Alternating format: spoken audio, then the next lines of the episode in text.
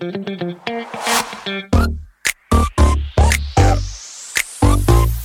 it.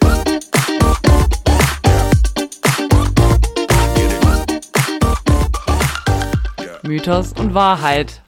Der Podcast für Kulturbanausen.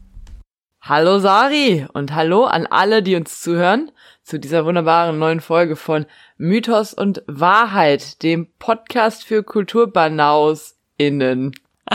Wow, das war eine ausführliche Begrüßung. Ich Äh, begrüße gerne ausführlich, das ist mein Ding. Auch von mir, hallo an alle, die uns zuhören zu unserem Podcast. Herzlich willkommen. Mythos und Wahrheit, das sind wir. Ja, weißt du, warum ich gegendert habe? Weil mir aufgefallen ist, dass ich ständig vergesse zu gendern. Wirklich ständig. Und ich habe echt letzte Folge nochmal durchgehört und ich habe mir wirklich Mühe gegeben und ich habe es trotzdem nicht geschafft. Und deswegen möchte ich jetzt hier, hier und jetzt ein Commitment eingehen. Ja.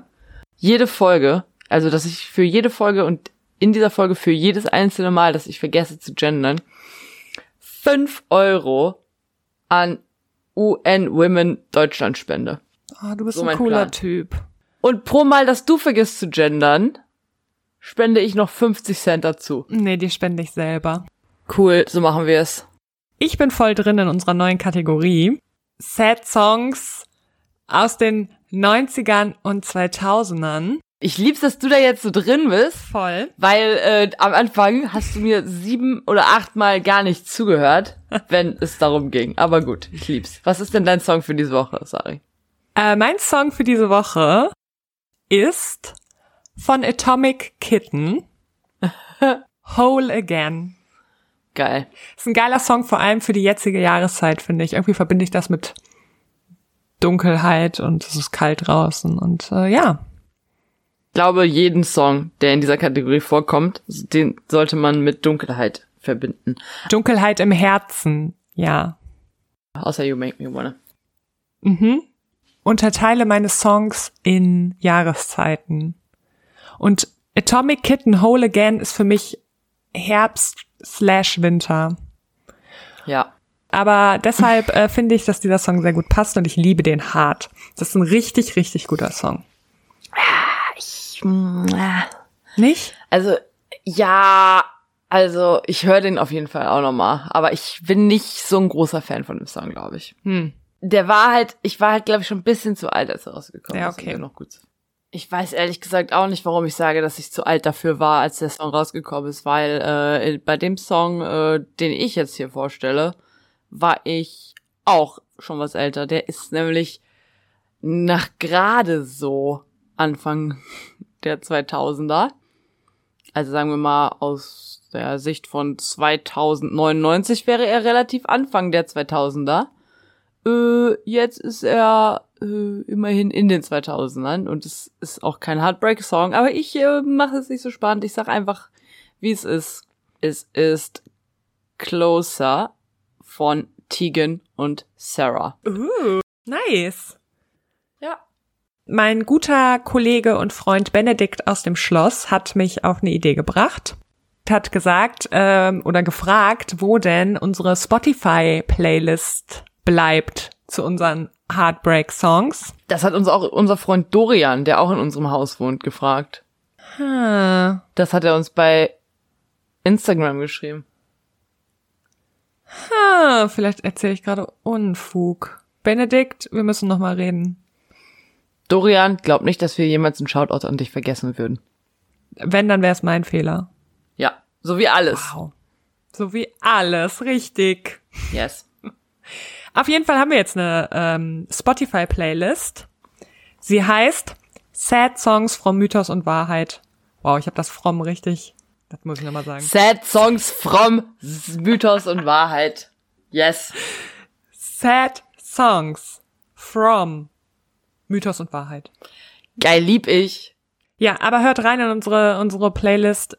Denke mal, da kann man sagen, das wird jeden Freund der 90er und 2000er sehr erfreuen. Und weißt du, Sari, was mich jetzt sehr erfreuen wird und worauf ich wirklich sehr gespannt bin? Sag an. Auf deinen Mythos, weil du wolltest mir ja nichts erzählen. Nichts, rein gar nichts weiß ich, was du heute machst. Ich weiß nicht mal, ich weiß gar nichts von dir. Wer bist du? Mein heutiger Mythos ist ein Mythos der Aborigines. Oh, wow. Aha. Damit habe ich wirklich nicht gerechnet. Ich möchte dann an dieser Stelle diese Folge jemandem widmen, den ich persönlich kenne, der ähm, längere Zeit in Australien gelebt hat und sich sicherlich sehr darüber freuen wird. Cool. Wer ist das? Sag ich nicht. Okay. Na gut. Bevor ich aber anfange, möchte ich noch mal kurz darauf hinweisen, dass das Wort Aborigines der Sammelbegriff für alle indigenen Völker in Australien ist, aber inzwischen gilt das Wort Aborigines im Englischen halt als abwertend und man hat sich entschieden, es durch das Wort Aboriginal zu ersetzen. Und weil ich mir halt dachte, dass das Wort Aborigines im Deutschen dann höchstwahrscheinlich auch abwertend ist, werde ich jetzt einfach versuchen, also ich hoffe, ich krieg's hin. Also ich bin mir sicher, ich krieg's hin, weil ich habe es ja überall aufgeschrieben. Genau, ich werde jetzt nur von den Aboriginals äh, erzählen. Die haben natürlich für sich in ihren jeweiligen Sprachen eigene Namen, nennen sich im Englischen tatsächlich auch nicht Aborigines oder Aboriginal, sondern Blackfellas. So, es handelt sich bei den Aboriginals nicht um ein einheitliches Volk, sondern sie bestehen halt aus ganz vielen Völkern und Stämmen, die dann auch die unterschiedlichsten Bräuche haben und die unterschiedlichsten Sprachen sprechen. Und man geht äh, davon aus, dass die Vorfahren Australien, den Kontinent Australien, etwa vor 40 bis 60.000 Jahren besiedelten. Und die lebten dann natürlich vor sich hin, hatten ganz äh, unbesorgtes Leben. Und dann kam, Kamen die Engländer. True. 1788 kamen die rüber. Wir kennen es ja auch bereits, das hat ziemlich viele Nachteile gebracht für die indigene Bevölkerung. Auch hier wurden wieder Krankheiten eingeschleppt, es gab gewaltsame Konflikte wegen Landrechten und so weiter. Und deshalb gab es dann 1920 von den, und das ist jetzt eine große Spanne, 300.000 bis eine Million Indigenen. Okay, das ist eine große Spanne. Genau, dann gab es 1920 nur noch 60.000. Krass. Ja. Heute allerdings gibt es wieder rund 460.000 Aboriginal, die sich zumeist auf die Städte verteilt haben und auch einen modernen Lebensstil äh, leben, wobei es im Northern Territory, da haben sich am ehesten die Tradition erhalten, weil hier die Europäer eben sehr spät erst hinkamen, um zu siedeln. Und heute geht es um den Uluru-Mythos. Mm. Und ich bin mir ziemlich sicher, dass du Ich? den Ulu, ja, dass du den Uluru kennst. Das ist dieser orange Berg, oder? Jesus, ja. Ja, klar, kennt, kennt doch jeder. Das ist ungefähr Ja, das Einzige, was ich in Australien kenne. Okay, weil ich wusste nicht, wie der, wie der Originalname lautet. Und viele kennen den bestimmt unter dem äh, Kolonialnamen, nämlich Ayers Rock. So kannte ich ihn auch nur. William Goose, der Entdecker, hatte ihn damals nach dem Premierminister von Südaustralien, Sir Henry Ayers, benannt. Crazy Move, äh, Move, weil ich hätte den nach mir benannt. Einzige Äh, ja. Möglichkeit. Ich benenne doch nicht so ein Ding nach irgendjemand anderem, wenn ich das Ding zuerst gesehen habe. Habe ich ja nicht. Habe ich ja nicht, weil da waren ja die Aboriginal. Wenn ich irgendwas entdecken würde, würde ich das natürlich nach dir benennen. Ach, das ich Sari Mountain hätte ich das genannt. So, das ist halt dieser sehr rote Inselberg, heißt das im Fachjargon. Also ein Inselberg kann ein Einzelberg sein oder aber auch eine Berggruppe, die sich halt plötzlich und unvermittelt im flachen Land erhebt. Und das Witzige ist, ein kleiner Fun Fact, das Wort Inselberg wurde auch, so wie es ist, einfach ins Englische und Französische übernommen. Nice. So, und dieser Uluru hat auch einen Mythos, einen Entstehungsmythos. Und das ist ein Mythos der Traumzeit. Traumzeit ist ein zentraler Begriff der Mythologie aller Aboriginal. Traumzeit ist auch ein zentraler Begriff aus meinem Leben. Ich wünschte, ich hätte mehr Traumzeit in meinem Leben. Same. Also es handelt sich bei dieser Traumzeit eben um eine raum- und zeitlose Welt, aus der dann die reale Gegenwart in so einem, ja, ständigen Schöpfungsprozess hervorgeht. Und es gibt eben dann so Traumzeitgeschichten dieses Uluru-Mythos und die sind teilweise schon mehrere zehntausend Jahre alt. Wow. Und dieser Mythos erklärt eben die Form und Bildung des Uluru, insbesondere von der Schlucht, in der auch eine Regenbogenschlange namens Wanambi rumhängt. Die bedeutendste Traumzeitfigur der Aboriginal, weil das ist quasi das Schöpfungswesen. Liebst, dass da eine Regenbogenschlange vorkommt. So, und jetzt wird's schon ein bisschen tricky. In den Geschichten kommen vor die Maler. Das sind die ha äh, Hasen-Känguru-Menschen. Geil. Kommen vor die Kunia. Das sind die Teppichschlangenmenschen. Und die Vi- äh, Windulka, die Mulga-Samenmenschen. Mulga ist eine endemische Art der Akazie. Natürlich. Es kommt eine endemische Art in deinem Mythos. Ich liebe es. Und aus diesen Samen hatten, haben die Aboriginals zum Beispiel ähm, Brot gebacken. Also zerstampft und dann Brot gebacken. Das ist eine wichtige Pflanze für die. Und ganz am Ende kommen noch die Lira vor, das sind die Giftschlangenmenschen. Wow. Okay. Okay, ich Und bin ich- bereit. Hoffe, dass das jetzt verständlich rüberkommt, was abgeht. Ich glaube, ich werde das jetzt immer, ich werde am Anfang noch sagen, was das, wer das Ja. immer ist. Ja, bitte, das wäre gut. So, damals war das Land des heutigen Uluru eben sehr flach. Und die Maler, also die Hasen-Känguru-Menschen und die Kunia, die Teppichschlangenmenschen, lebten in Frieden beieinander vor sich her. Ein bisschen weiter weg lebten dann die Windulka, also die Mulga-Samenmenschen. Man wusste aber voneinander und irgendwann haben die Windulka deshalb die Maler und die Kunia zu einer Ini oh, ich habe dieses Wort, ich kann das nicht. Initiationszeremonie. Initiationszeremonie. Initiation, so, ja, nicht Imitation. Initiation, so. Jesus. Äh, genau, die haben die dann eingeladen, gemeinsam mit ihren eigenen jungen Leuten dann diese Art Reifezeremonie zu vollziehen. Und deshalb schickten sie den Pan Pan Panala, das ist ein Glockenvogel, zu den beiden Stämmen, der dann diese Einladung verteilen sollte. Und die Maler sagten ab, weil sie ihre eigene Initiation hatten. Initiation. Initiation hatten. Und die Kunia hingegen nahmen dann die Einladung an und Die sich dann- sind die Teppichschlangenmenschen, richtig? richtig. Gut. Genau. Und die Maler sind die Hasen-Känguru-Menschen. geiler Typ. So. Wie sollte man sich das nicht merken können? Also die Kunia haben dann die Einladung angenommen und sich dann auch recht schnell auf den Weg zu den Windulka gemacht. Allerdings schafften sie es nur bis zu einem Wasserloch, das Uluru-Wasserloch, wo sie sich dann entschieden, dass sie dort bleiben und dort die Nacht verbringen und ein bisschen schlafen. Aber das Problem war, dass sie dort den schläfrigen Echsenfrauen begegneten. Das hört sich an wie eine Folge von Raumschiff Enterprise, ey. Und ich hab dann Das ist extra auch äh, super strange. Deutsch gesagt.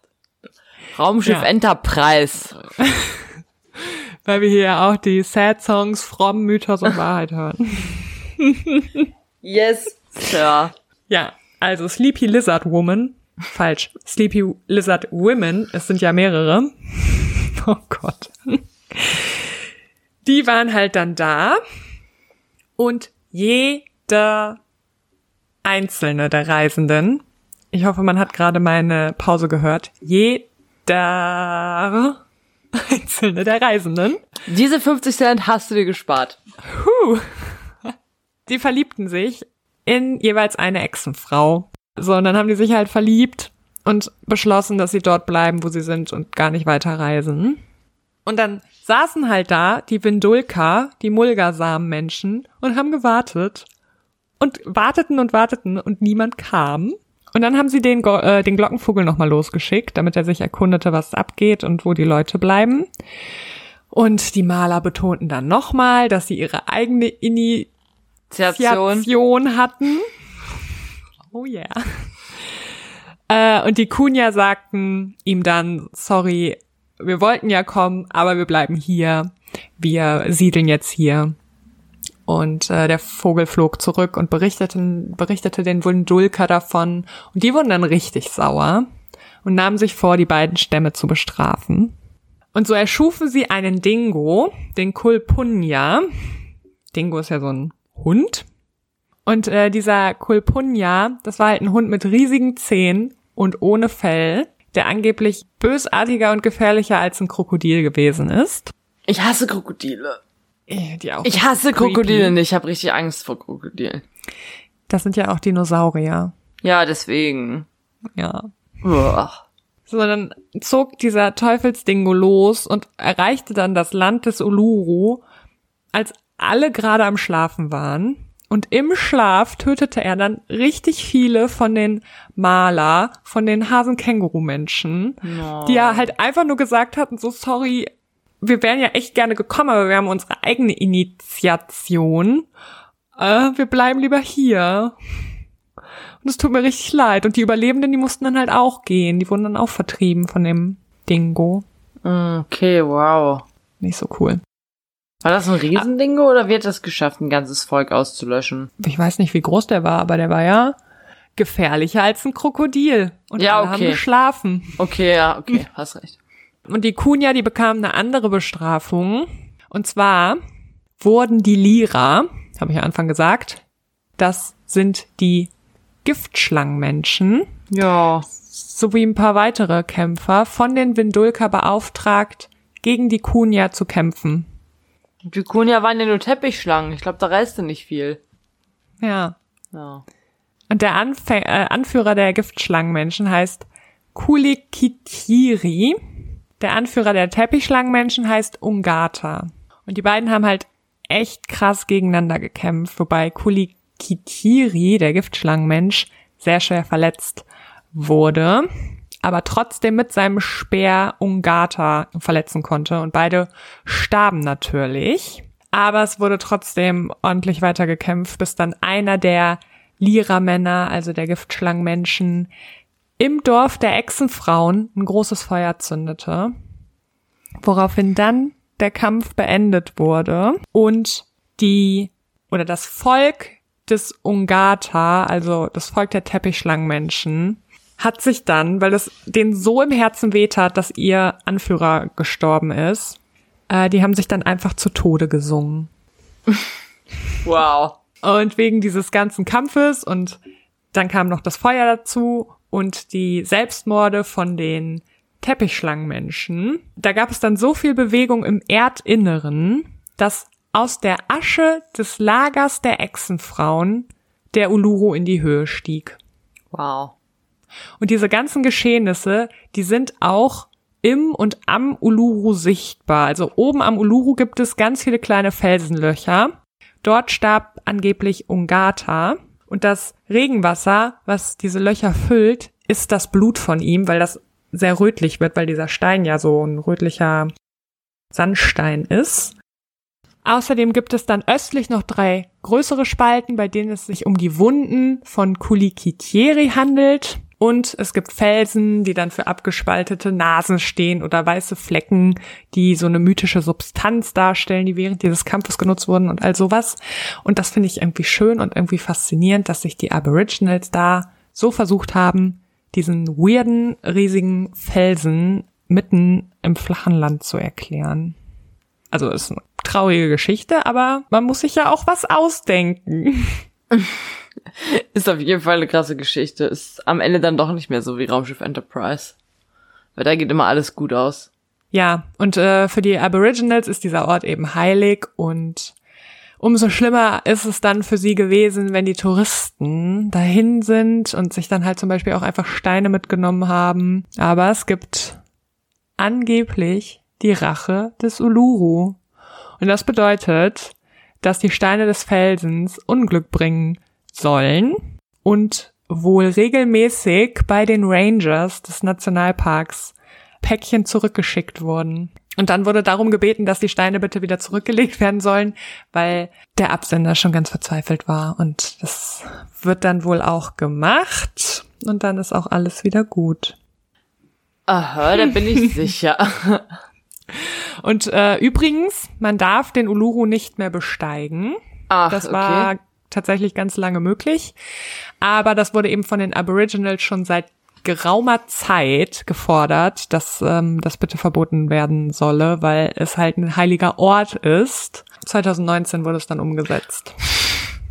Ich Das ist noch nicht sehr lang. Also hat mir gut gefallen. Also wir waren jetzt echt schon überall unterwegs. Ich, hatte, ich habe nicht damit gerechnet, dass du Australien machst. ich auch nicht. Und dann Ich ist es einfach passiert. Ich war mir super sicher, dass du irgendwas Hawaiianisches machst, ehrlich gesagt. Wollte ich auch. Mache ich noch. Irgendwann. no worries. Okay, bitte bevor ich dahin fahre nächstes Jahr. Öh. Ja. Ich fahre nächstes Jahr Oh. mit dir nach Kreta, aber auch mit meiner liebsten westfälischen Freundin Lena nach Hawaii. Geil. Okay, ich bin neidisch. Hallo, ich Neidisch. fahre doch auch mit dir nach Kreta. Ich weiß. Wir wollten aber auch auf die Galapagos-Inseln. Ja, das machen wir übernächstes Jahr. Ich spare mal ein bisschen. Sollen wir jetzt einen Einspieler bringen? Unbedingt.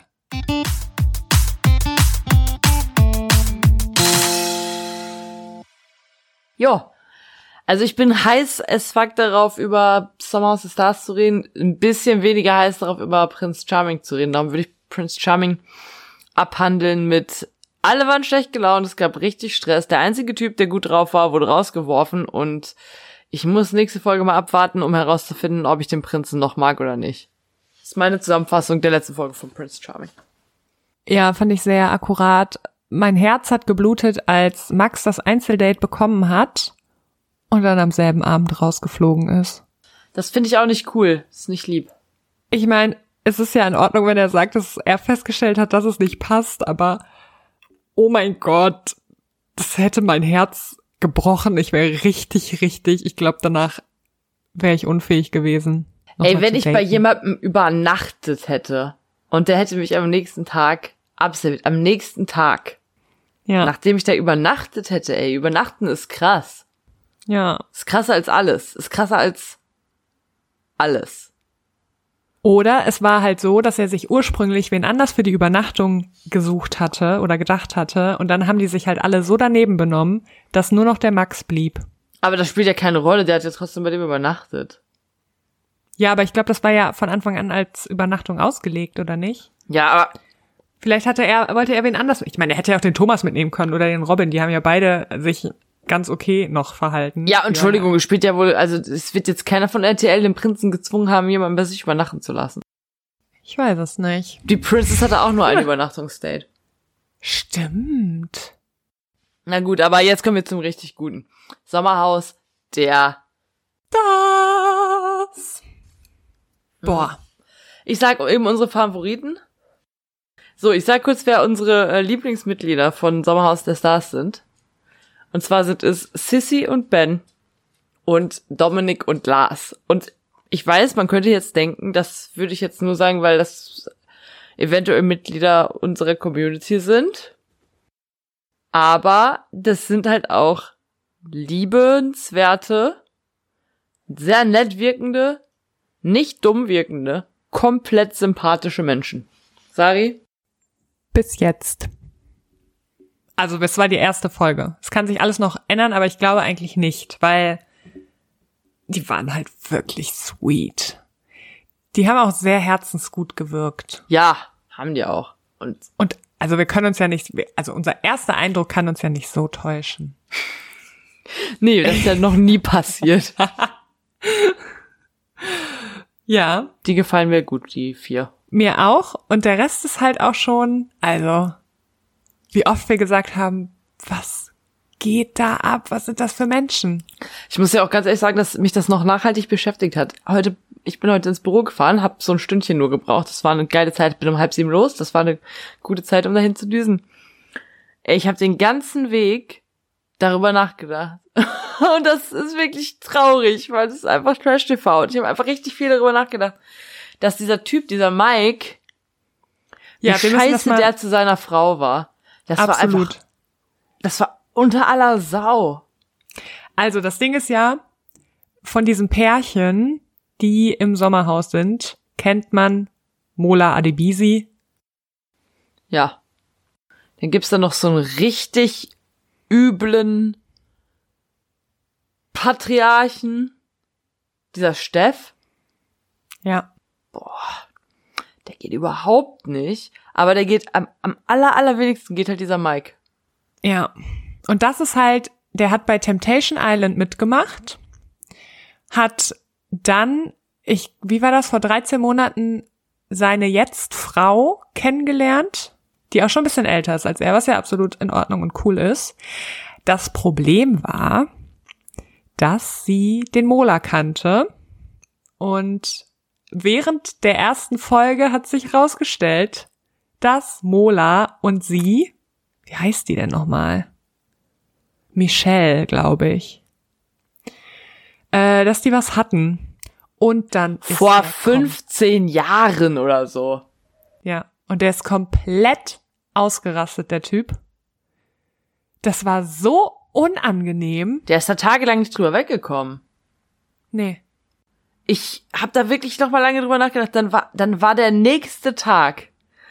Sie konnte wirklich ja nichts dafür, dass da irgendein Ex-Freund von ihr von vor 15 Jahren oder was weiß ich, vor 10 Jahren mit in diesem Haus war. Und dann ist der nächste Tag, der hatte 24 Stunden, einfach mal mit seinem Leben klarzukommen. Und dann waren die bei dieser Challenge und der hat nichts hingekriegt, weil er, keine Ahnung, Höhenangst hatte und nicht genug Kraft in seinen Armen oder was weiß ich. Sie hat sich da mega in die Mühe gegeben, das irgendwie zu reißen. Er hat sich kein Meter bewegt und hat dann gesagt, sie wäre daran schuld, weil sie mal was mit Mola Adebesi hatte. Ja, es geht auf seine Psyche. Ich habe mir das aufgeschrieben, Oder was er gesagt hat. Ich habe mir das aufgeschrieben. Der hat gesagt, Ey, ist so- es ist, die mussten so ein Ding in der Höhe, mussten die so rumklettern. Da hat er gesagt, es ist nicht die Höhe, ich bin einfach kraftlos. Und damit meinte er innerlich kraftlos, weil er so fertig war, dass er den Ex-Freund von seiner Frau sehen musste. Und dann hat er gesagt, jemanden zu sehen, mit dem seine Frau mal was hatte, würde seine Frau unattraktiv machen. Stimmt. Das war so krass. Oh, das war so heftig. Boah, ich, oh, und diese Frau, die hat ja ganz offensichtlich ein großes Selbstvertrauensproblem, was man auch daran sieht, wie viel Botox die in sich hat einfach. Ja, aber der Und der der nutzt Höhe- das halt, der nutzt halt genau diesen Punkt und macht sie damit fertig. Nur weil die mal was mit jemand anderem hatte vor 15 Jahren. Alter, ich habe auch keinen Bock, die Ex-Freunde von oder die Ex-Freundin von meinen Leuten zu treffen, aber ich würde doch nicht, also da kannst du doch nicht so wegen ausrasten. Ja. Das ist der letzte. Ja, auf jeden Fall, ich, ich bin mir nicht hundertprozentig sicher, Sarah, ganz ehrlich. Ich weiß, wir haben uns auf das Sommerhaus gefreut, aber wenn das mit dem, diesem Typen so weitergeht, kann ich das, glaube ich, nicht zu Ende gucken. Weil mich das richtig wütend macht. Ich, es macht mich richtig wütend. Es hat mich richtig mitgenommen. Ich glaube, der wird schnell rausgewählt. Ja, da sollen natürlich kontroverse Charaktere drin sein, aber bitte nicht so kontrovers. Ich hoffe nach und nach fliegen alle ekligen Typen raus und am Ende gewinnen Lars und Dominik oder Sissy und Ja, Ben. das hoffe ich mir auch und ich glaube, also, ist doch auch im Sinne von RTL, Das ist im Sinne der wer Menschheit. normales gewinnt. Oh. Boah. Ja, bin gespannt. Ja, dann packen wir es ein, oder? Ja, Nice. Und weißt du, was ich heute nicht gemacht habe? Sag. Falsch gegendert. Ich habe nicht aufgepasst. Du wirst es herausfinden. Ja, aber ich glaube, wir haben die ganze Zeit nicht einmal falsch gegendert. Ich glaube, es gab auch nichts zum Gendern. Gott sei Dank. Ja, Sari, was sagst du? Nächste Folge, Folge 16. Sehen wir uns wieder. Ja. Freue mich schon drauf. Ich habe auch schon einen Song, ich habe hier eine Liste. Hast Ähm, du schon einen Song? Als ich noch nicht, muss ich spontan entscheiden. Ich hoffe, du hast äh, schon Mythos. Mhm. Oh nein, du lachst. Es ist was Griechisches. Hä, natürlich mache ich was Griechisches nächste Folge. Oh, girl. Ich mach, du, du weißt ja, Du bist der Rheinländer, ich bin der Westfaler. Sarah, es war mir eine Freude, mit dir zu arbeiten. Es ist mir immer eine Freude, mit dir zu arbeiten. Wir haben schon 15 Folgen gemacht. 15 Wochen Mythos und Wahrheit. Das ist so schön. Und wir haben so viele nette Leute, die uns hören und nette Sachen schreiben. Das stimmt. Und nette Sachen sagen. Manche reden auch mit uns. Das ist mir das Liebste, wenn die Leute mit uns reden. Das gefällt mir ausgesprochen gut. Gut. Gut. Ich wünsche dir einen herzallerliebsten Restabend. Ich wünsche Danke. dir nur das Beste für dich in deine Zukunft. Und Mhm. äh, wir sehen uns ja dann nächste Woche zur neuen Folge des Sommerhaus der Stars und zur Stars. neuen Folge von Mythos und Wahrheit, der Kulturbanausen Podcast. Tschüss, alles Gute, alles Gute an alle, die uns zuhören und bis nächste Schlaf Woche. gut. Tschaußen. Gute Nacht.